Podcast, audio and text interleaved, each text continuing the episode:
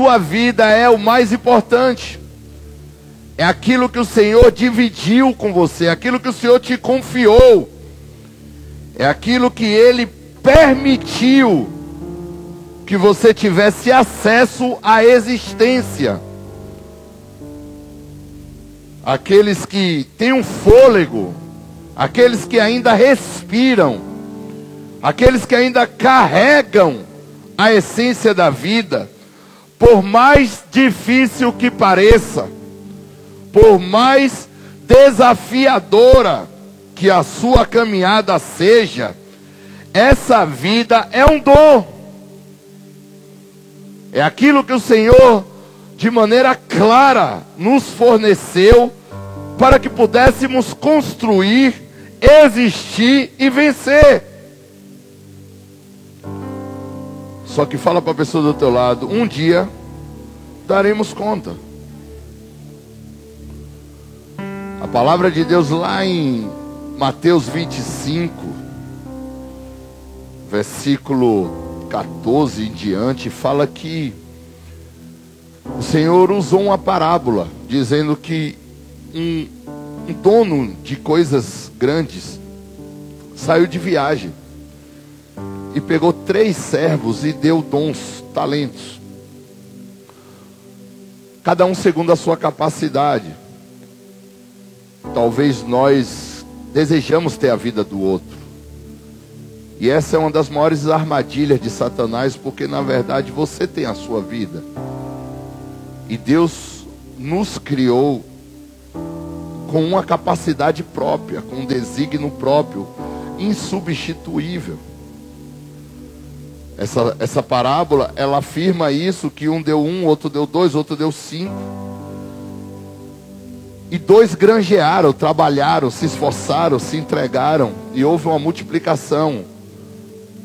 Dois multiplicou para quatro, cinco multiplicou para dez, mas teve um que ele se achou infeliz, inadequado, temeroso, duvidoso, ele vai e enterra aquele talento. E é uma história muito dura, uma parábola difícil, porque aquele que enterrou o talento, ele foi tirado do seio do seu senhor. Já aquele que granjeou, que multiplicou, ele foi colocado em um outro lugar. Isso é muito sério e ao mesmo tempo encorajador, e é a minha intenção hoje porque Deus é o autor da sua vida. Amém? Está escrito isso. Lá em, em Atos 3, versículo 15, diz que os judeus mataram o autor da vida, aquele que designou, escreveu, o autor da vida. Mas ele venceu a morte. O grande lance é o valor que nós damos para a nossa existência. A Bíblia fala amar o Senhor teu Deus de toda a sua alma, de todo o seu coração, e amar ao próximo como? A ti mesmo. Sem amor próprio, não há evangelho. O amor próprio nos leva para Deus, o amor próprio nos leva à existência do Criador. E a nossa vida, ela é sim única. A Bíblia fala o que? Morreu, segue-se o juízo. Cabe o homem morrer uma vez só. Cabe o homem existir uma vez só. Cabe o homem caminhar na terra aqui uma vez só.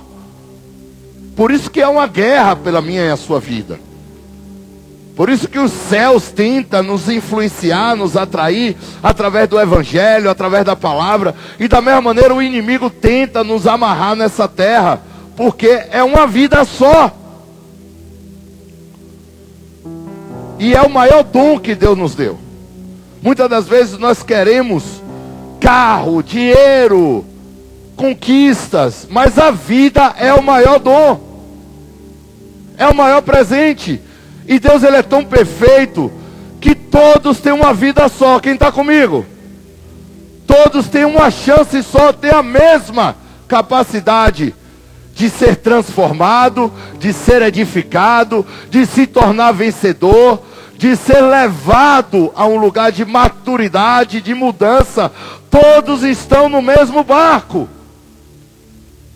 Aos pés da cruz, o terreno é nivelado. Quem está comigo? Pode ser gordo, pode ser magro, pode ser alto, pode ser baixo. Deus ele é tão perfeito que talvez eu e você não tenhamos o que desejamos, mas temos o que precisamos. Sim? Uma vida e 24 horas todos os dias de existência. Pobre, rico, miserável, milionário, tem as mesmas 24 horas. E são essas que podem e devem fazer a diferença. É esse dom, é essa validade que cada um de nós temos. Como dizia minha finada avó, ninguém fica para semente, sim ou não? Um dia vai findar. Um dia a nossa existência, ela tem um prazo. Foi a nossa intensidade e a nossa disponibilidade de ser tocado por Deus e de tocar a Deus? Qual foi a nossa capacidade e a nossa intenção de derramar esses dias diante de Deus? Qual foi a nossa intenção de fazer a diferença e ser diferente nesses dias? Porque é aí que está o grande lance. Porque cabe a todos nós uma só vida. E essa deveria ser muito mais valorizada, principalmente quando encontramos o nosso Deus. Principalmente quando encontramos o Senhor. Qual legado nós vamos deixar? Qual a memória? Qual memorial será construído? Será que nós olharemos para trás e nós falaremos para nós mesmos: valeu a pena. Valeu a pena ser transformado, valeu a pena ser rendido, valeu a pena ser moldado, valeu a pena ser amadurecido. Eclesiastes 9:4. Salomão em seus lampejos de sabedoria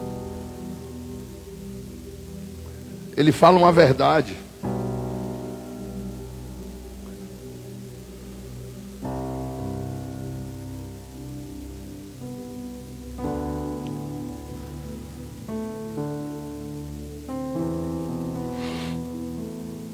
Desse versículo saiu justamente aquele ditado: enquanto a vida há esperança. Foi desse versículo. Há muitos ditados populares que são bíblicos, apesar que há uma nova maneira de entendimento. Ora, para aqueles que estão entre os vivos ainda há esperança, para aquele que está entre os vivos há esperança. E aqui fala algo muito interessante. Porque é melhor um cão vivo do que um leão morto. Quem está comigo? O leão, que é um leão? É um animal deslumbrante.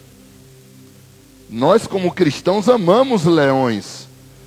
Amamos ter camisa de leão, quadro de leão, foto de leão, porque é um animal pujante, é um animal conquistador, um animal valente um animal que estabelece a sua potência como aquele que, que não retrocede. O leão, na verdade, ele é rei da selva, não é porque ele é o mais forte. É porque ele não volta para trás. Guarde isso.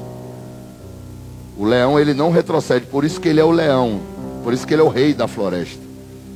Porque com ele não tem plano B. Quem está comigo? Só que na sabedoria de Salomão, Salomão fala que um cachorro o que é um cachorro perto de um leão? Comida. A veterinária falou. Comida. que na essência da vida, a vida torna o menor, o mais frágil, o mais pequeno, na essência da sua vida, mais valioso do que um gigante morto. Quem está comigo? Porque para esse pode haver restauração, construção, pode haver conquista, mudança. Porque para esse o baile continua. Para esse, ainda há esperança, sim ou não? Alguns dessa casa tiveram uma experiência não muito agradável de frequentar um velório esses dias de um jovem que nasceu em 1989, um policial que morreu com um tiro no peito. Enquanto ele tinha vida, ele tinha muito valor. E ele tinha uma esperança para caminhar. Mas quando a vida finda, acaba. Porque a vida é uma só. Quem está comigo? E a pergunta que eu faço para mim e para você: o que estamos fazendo da nossa vida? Se hoje Jesus voltar e te pedir a sua alma, tem uma parábola que fala que um grande rico, ele tinha muita posse, ele construiu um celeiro, só que aquele celeiro ficou pequeno para o que ele tinha. E ele falou: Vamos construir um maior. E ele construiu um maior.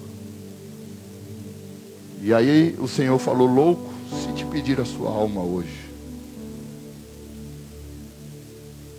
Porque nós vamos dar conta. Ele é o autor, ele é o dono. Lá em Gênesis 2, versículo 26, diz que Deus pegou o homem do pó da terra, fez a sua imagem e semelhança, e soprou em suas narinas o fôlego de. Então o fôlego de vida veio de quem? De quem? Então não veio do homem. O homem não é o dono da vida. Ele é responsável pela sua vida. Mas ele vai dar conta da sua vida. Por isso que nós precisamos entender o que nós estamos fazendo da nossa vida. Diz a palavra de Deus que eu e você seremos galardoados segundo a nossa vida.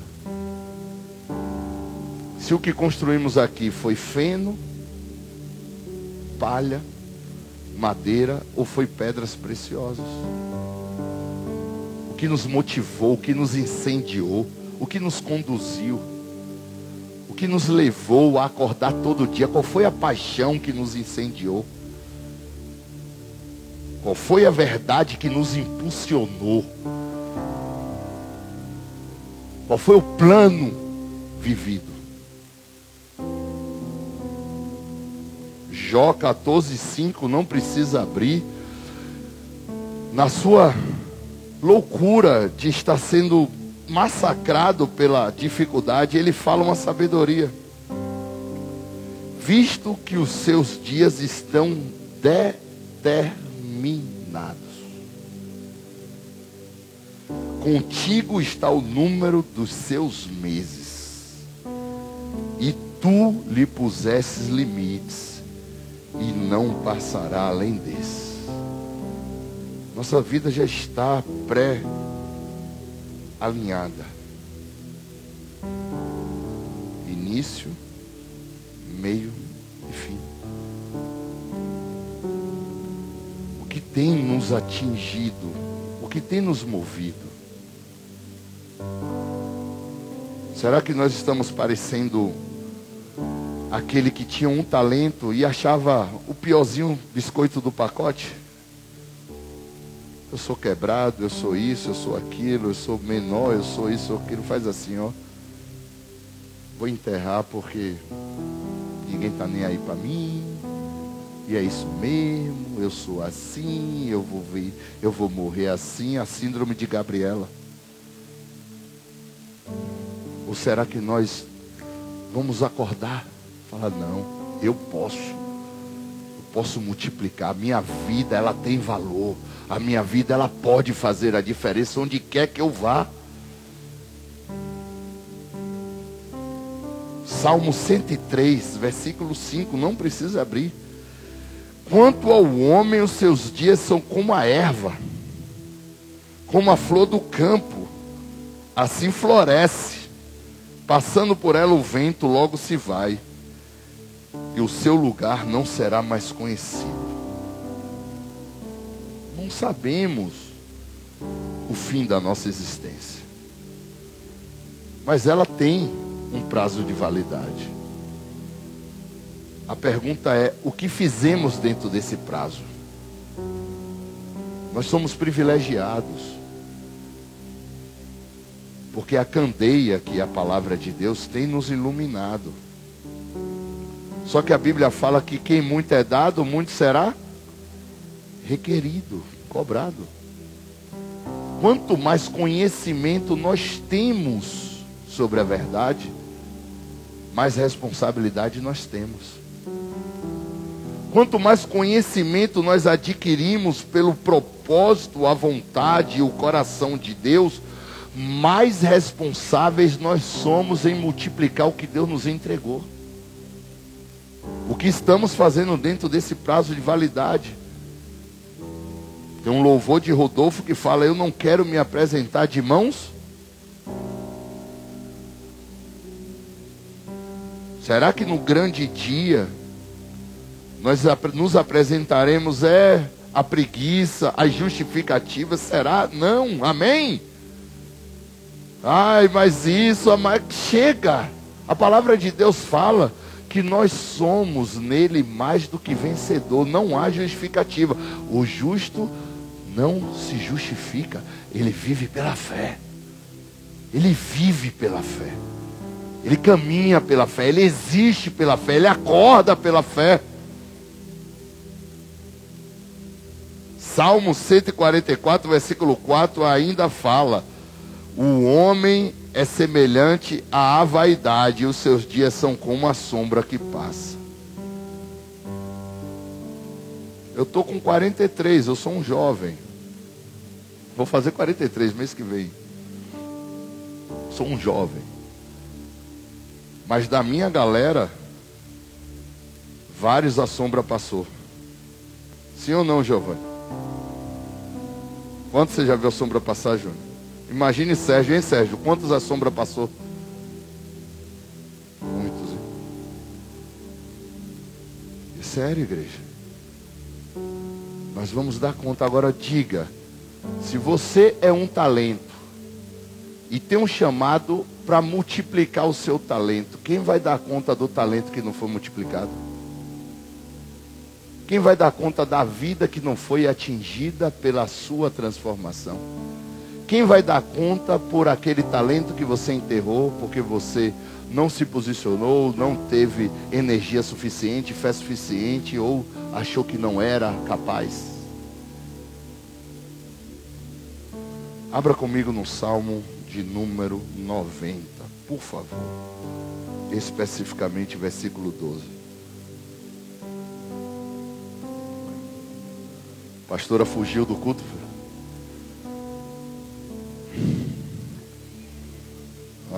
Tá bom.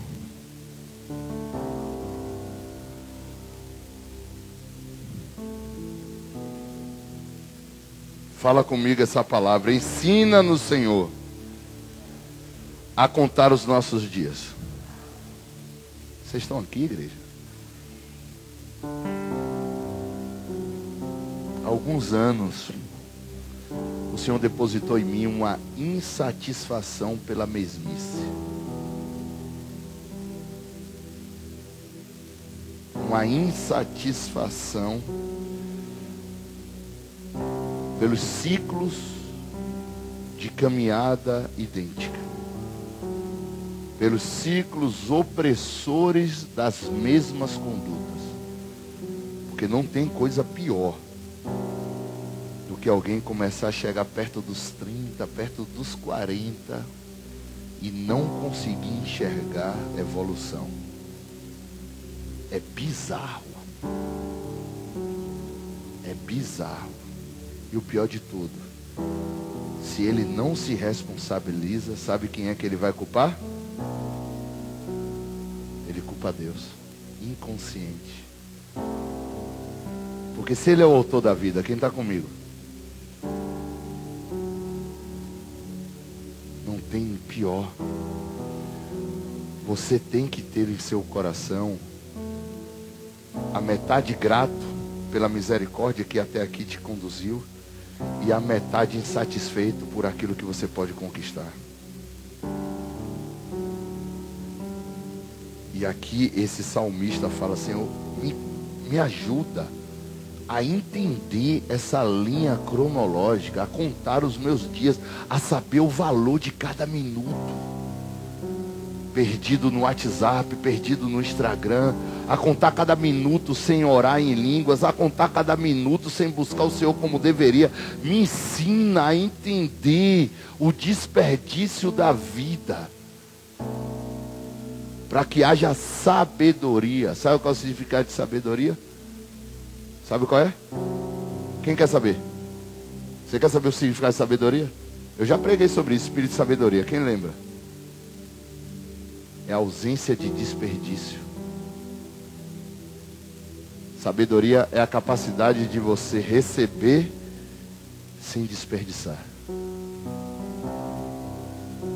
Ensina-nos a contar os nossos dias para que encontre coração que não desperdice a vida. Não tem nada pior para um homem, para uma mulher, entrar ano e passar ano do mesmo jeito que nem Gabriela. Eu tenho um primo meu que ele tem tatuado no braço, eternamente jovem. Já está cheio de ruga tatuagem já tá. Ele achou que aquela profecia ia se cumprir de qualquer jeito. Passa o dia na praia em Morro de São Paulo jogando futebol. Surfando e queimando um. Da minha idade quase. Um ano mais novo, dois anos mais novo que eu. Fez essa tatuagem quando tinha 19 anos. Nós precisamos saber a contar os nossos dias. Jesus está voltando. Diz que haveria um povo que apressaria a vinda dele. Só tem uma maneira de apressar a vinda do Senhor. Quem sabe qual é? Pregando o Evangelho. Não é falando maranata.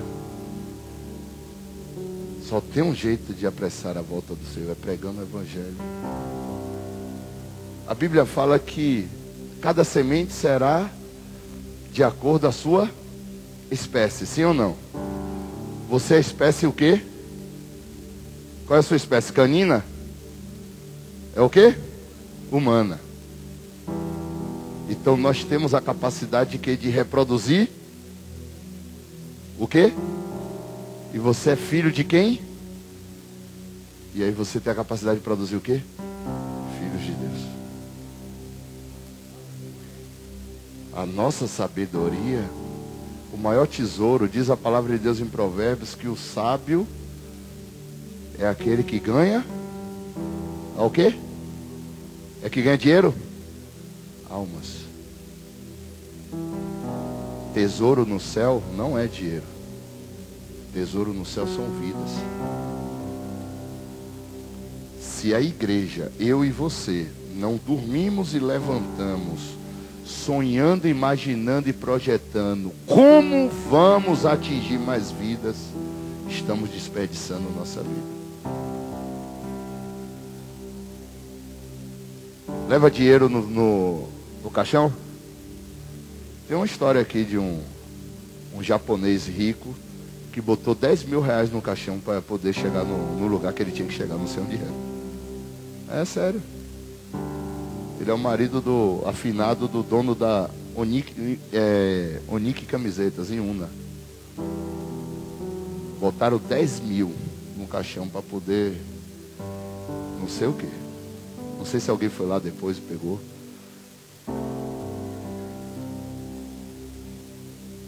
Mas o que é que acontece, amado? que é que acontece? O que é valioso para Deus? Deus morreu por quem? Por vidas, sim ou não? Diz a palavra de Deus que se o grão de trigo não cair em terra e morrer, ele não dá. E esse grão de trigo é quem? Jesus. Sim ou não? Não tenha medo não de errar. Para produzir o que? Vida. Trigo é vida, trigo é alimento, somos nós. Ensina-nos, Senhor, a contar os nossos dias de tal maneira que alcancemos corações sábios. Quando a gente chegar no grande dia, o Senhor não vai querer saber quantas vezes você trocou de celular. A sua coleção Vans de tênis, que nem Júnior e Giovanni tem. É legal isso? É, é problema isso? Não. O problema é quando as vidas não são importantes. O problema é quando o nosso egoísmo, a nossa vida gira em torno de mim. Esse é o problema. O problema não é gostar de ter umas coisas legais, não é. Na verdade, Deus ama abençoar os seus. Amém? Ele ama abençoar. Não existe espírito de miséria na presença do Senhor. O problema é quando existe isso tudo, mas nós deitamos e levantamos e, e não estamos nem aí para os que estão sendo perdidos. E também nem estamos nem aí para trabalhar em prol de salvar. Não estamos também nem aí para nos envolver no que salva vidas. Esse que está o problema. Porque o nome disso se chama insensibilidade ou mente cauterizada. É aí que está o problema.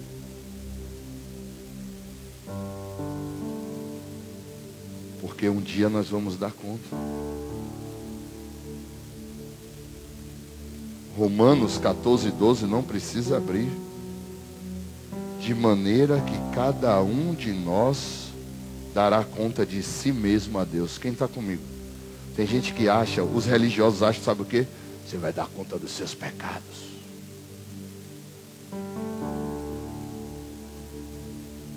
É. Você vai dar conta da sua santidade. Amado, só quem é favorecido pela santidade é quem busca. Quem está comigo? E só é destruído pelo pecado quem pratica. Quem está comigo? Domingo Deus falou conosco o quê? Que ninguém precisa ser condenado porque o próprio pecado já o.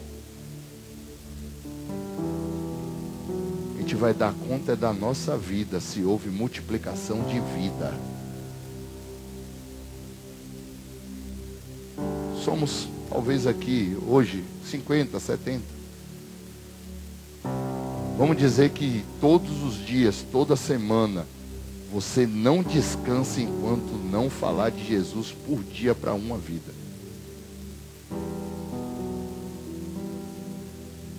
Essa é a verdadeira multiplicação. Essa é a verdadeira multiplicação. Quando todos não param de falar de Jesus.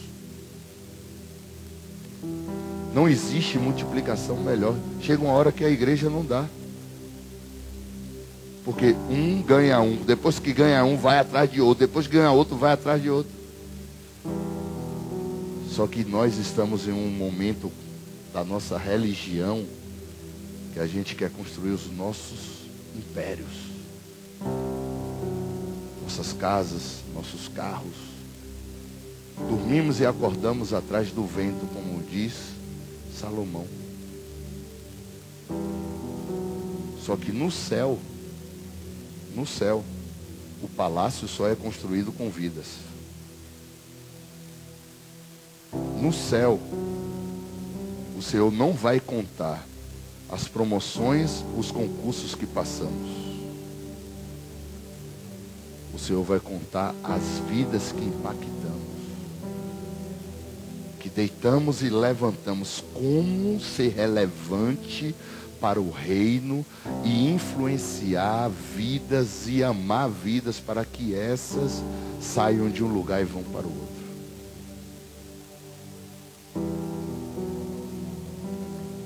Vocês estão comigo?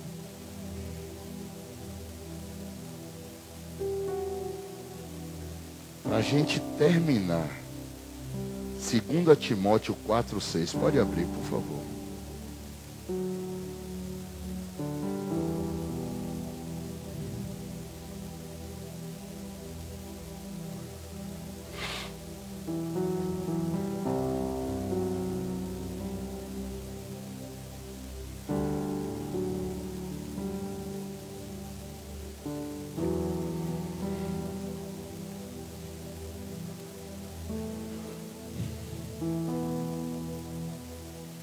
Disse o apóstolo Paulo ao seu filho na fé Timóteo: Porque eu já estou sendo oferecido por aspersão de sacrifício e o tempo da minha partida está próximo. Essa tradução é melhor que está aqui no telão. Quanto a mim, estou sendo oferecido por libação. O que é que Paulo está dizendo? Cheguei a minha hora de terminar a minha carreira. Libação é quando você pega um líquido e joga em cima de uma carne que está assando. Quem está comigo? Aquele líquido tem volta? Libação é isso, para quem não sabe. É quando você pega aquele molho bonito e você joga ali para poder finalizar aquele alimento. Isso é libação. Oferta de libação, está escrito na palavra. Já estou sendo oferecido por libação, e o tempo da minha partida é chegada. Pode passar. Combati um bom combate. Quem está comigo? Não tem mais valor do que você ter senso de cumprir missão.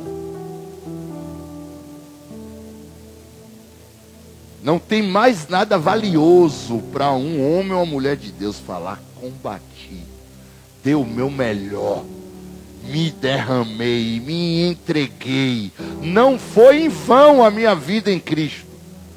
Combati um bom combate, completei a carreira, guardei a minha fé.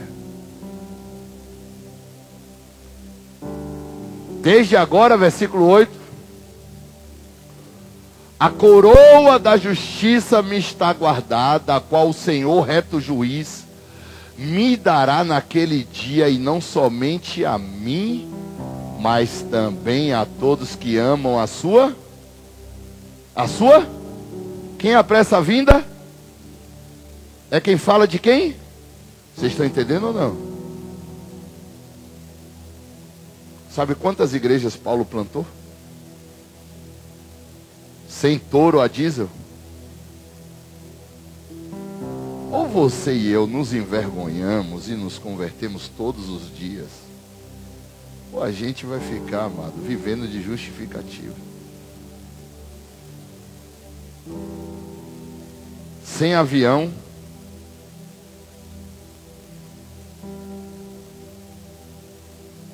Paulo pregou, Paulo plantou em torno de 48 igrejas. A pé. Influenciou em torno de bilhões, porque até hoje o seu legado fala. Quem está comigo? Escreveu três quartos do Evangelho do Novo Testamento.